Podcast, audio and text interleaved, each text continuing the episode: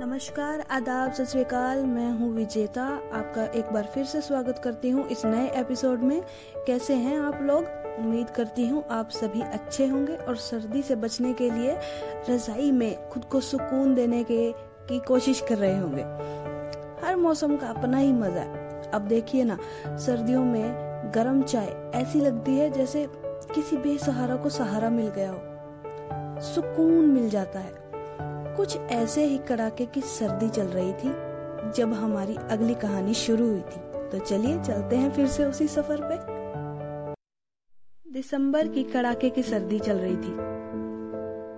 बाहर मुँह निकालने पर सिर्फ़ कोहरा ही कोहरा दिखता था।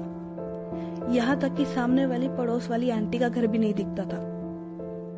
और इतने कोहरे में रूपल के लिए बस एक ही दिक्कत थी। वो ये थी कि आज बेचारे रूपल को कॉलेज जाना था। उसका बहुत ज़रूरी इवेंट था आज। अब मन करे या नहीं करे, लेकिन कॉलेज तो जाना पड़ेगा। कोहरा भी बहुत ज़्यादा पड़ा हुआ था। इतना ऐसा लग रहा था कि भगवान ने आज ही सारा कोहरा लगा दिया हो पीछे। रूपल कॉलेज के लिए निकलने लगा। तो देखा कि बाइक ने आज जवाब दे दिया है। साथ देने की बजाय, आज बाइक ने ये ठान लिया था कि आज वो ठंड का सामना नहीं करेगी। तभी इतनी किक मारने के बाद भी वो शुरू नहीं हुई। रूपल ने हार मान ली। आज शायद कॉलेज जाने के लिए कोई और जुगाड़ करना पड़ेगा। दोस्तों से भी आज कोई मदद नहीं मिली, क्योंकि वो उसके बिना ही कॉलेज चले गए थे। आज रूपल को फाइनली रिक्शे से जाना पड़ेगा। लेकिन कोई नहीं कभी कभी होता ऐसे। अब बेचारा रूपल क्या करता? घर भी तो नहीं रुक सकता था, कॉलेज जाना ज़रूरी है। लगता है आज रिक्शे से ही जाना पड़ेगा, और ऑप्शन नहीं बचा। यही सोचकर वो घर से निकला। बड़ी जद्दोजहद करने के बाद कहीं जाकर उसे एक ऑटो मिला। उसमें सिर्फ़ एक ही सवारी की जगह थी। रूपल ने भगवान का शुक्रिया किया और बैठने लगा। अब जैसे ही वो रिक्शे में बैठने लगा, पीछे से एक तेज आवाज़ आई, रुको, ऑटो वाले भैया, रुको रुको। रूपल ने जब पीछे मुड़कर देखा तो देखता ही रह गया। सलवार कमीज पहने, आँखों में काजल लगाए हुए, हाथों में किताबें पकड़े हुए, एक सुंदर सी लड़की भागती हुई आ रही थी। रूपल उसमें इतना खो गया कि वो भूल गया कि अब वो उसे देख नहीं घूर रहा है। लड़की भागती भागती जब नज़दीक आई, तब जाकर उसे होश आया कि वो उसे घूर रहा था। अपनी इस हरकत पर वो शर्मिंदा हुआ, लेकिन फिर खुद को संभाला। ऑटो वाले भैया बोले, बेटी, ऑटो में सिर्फ़ एक ही इंसान के बैठने की जगह है और ये लड़का बैठ कर जाएगा क्योंकि ये तुमसे पहले आया है। चलो बैठो और तुम लड़की अगले ऑटो का इंतज़ार करो। लड़की थोड़ी सी परेशान हो गई और उसने रूपल की तरफ़ देखते हुए कहा, देखिए, मेरा टाइम पर पहुँचना बहुत ज़रूरी है। आज मैं ज़रूरी लेक्चर में ना गई तो मेरा बहुत नुकसान हो जाएगा। क्या आप प्लीज़ अपनी जगह मुझे दे देंगे? अगर ऐसा हो सके तो। रूपल बिना कुछ बोले उसे देखता ही रहा। ऑटो वाले भैया बोले, भाई, जल्दी करो, जिसने बैठना है बैठो, फिर मैं गाड़ी आगे लू। रूपल को होश आया।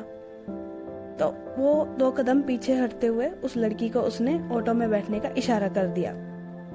उस लड़की ने धन्यवाद कहा और प्यारी सी स्माइल देते हुए ऑटो में जाकर बैठ गई। फिर नज़रें झुकाकर कुछ पढ़ने लगी। अब ऑटो आगे निकला, तब रूपल को होश आया कि असल में उसका जाना भी ज़रूरी था।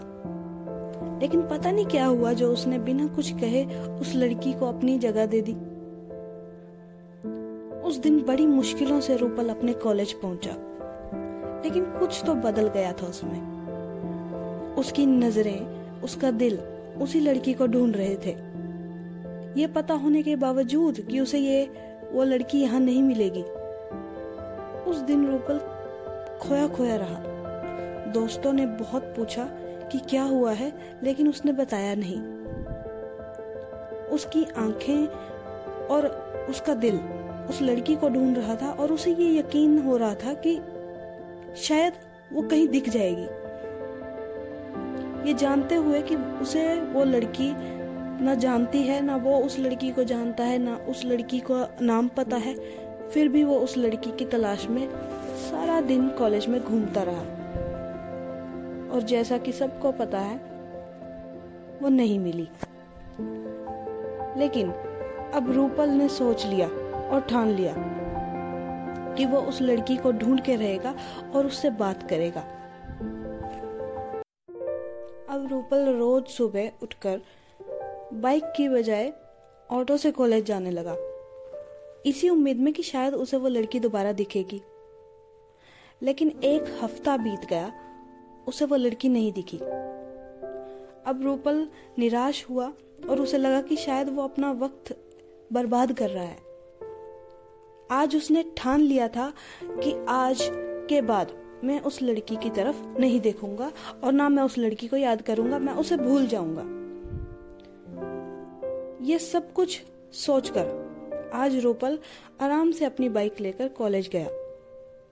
कॉलेज से किसी काम के लिए वो मार्केट गया। लेकिन जो वो नहीं चाह रहा था, वही हुआ।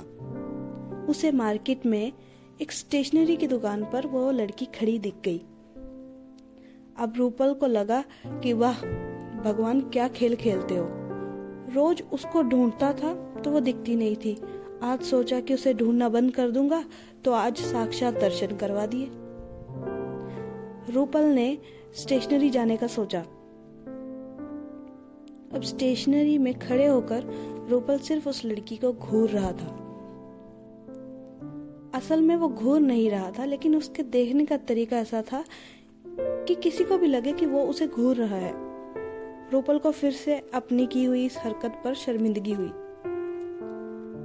फिर उसने खुद को संभाला और लड़की से बातचीत करने लगा। उसने पूछा कि आप कौन सा पेन सजेस्ट करेंगे, मैं कौन सा पेन लूँ जिससे मेरी राइटिंग अच्छी आए? ये बस उसके बहाने थे ताकि वो उस लड़की से बात कर सके। लड़की ने आराम से पेन दिखाया और कहा, आप ये ले लीजिए, और स्टेशनरी से बाहर चली गई। अब रूपल पेन लेकर बाहर निकला तो फिर से। लड़की गायब। वाह भोले क्या करते हो? मिलवाते हो और फिर गायब कर देते हो? अरे अप्सरा हो क्या? जो फिर से खो गई। ये सोचकर रूपल खुद पर हंसने लगा। रूपल के साथ आगे क्या हुआ? क्या वो लड़की रूपल को दोबारा दिखी? क्या उस लड़की ने रूपल से दोस्ती की? ये जानने के लिए आपको अगला एपिसोड का इंतज़ार करना पड़ेगा। तब तक दीजिए मुझे इजाज़त। मैं मिलूँगी आपसे नेक्स्ट एपिसोड में। जय हिंद एंड बाय बाय